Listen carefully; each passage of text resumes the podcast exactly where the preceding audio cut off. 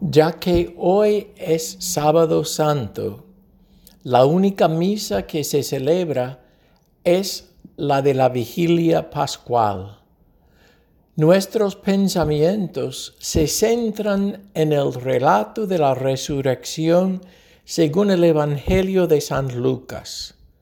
Mientras las mujeres se acercan al sepulcro de Jesús, se dan cuenta de que la piedra había sido rodada, el sepulcro está vacía, y se les presentan dos hombres con vestidos brillantes.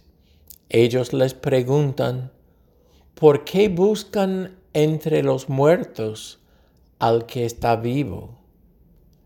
Qué pregunta tan importante. Podemos comprender estas palabras dentro del contexto de la sorpresa de las mujeres y después de varios siglos considerando la resurrección como la clave de nuestra fe cristiana. Pero esta pregunta sigue relevante hoy en día para nosotros también. ¿Por qué buscan entre los muertos al que está vivo? Muy a menudo nuestro mundo anda en búsqueda de la vida, pero busca donde no hay vida, sino muerte.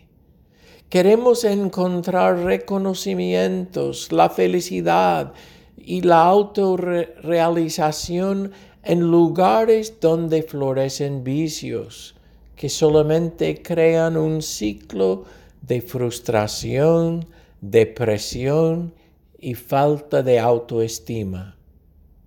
La resurrección de Jesús nos recuerda de que la vida es más poderosa que la muerte y que donde quiera que Jesús se encuentre hay vida. ¿Y dónde está Jesús? Está con nosotros siempre. Como San Pablo nos recuerda, en Él vivimos, nos movemos y existimos. Al celebrar la Pascua de Resurrección este año, que celebremos la vida nueva que Jesús nos ofrece. Ya es hora para alejarnos de todo lo que no es de vida, sino muerte. Es el momento para recibir esta nueva vida y vida en abundancia que Dios nos dio desde el primer instante cuando nos creó en el vientre de nuestra madre. ¿Por qué buscan entre los muertos al que está vivo? Muchas bendiciones a ustedes y a los suyos en esta Pascua de Resurrección.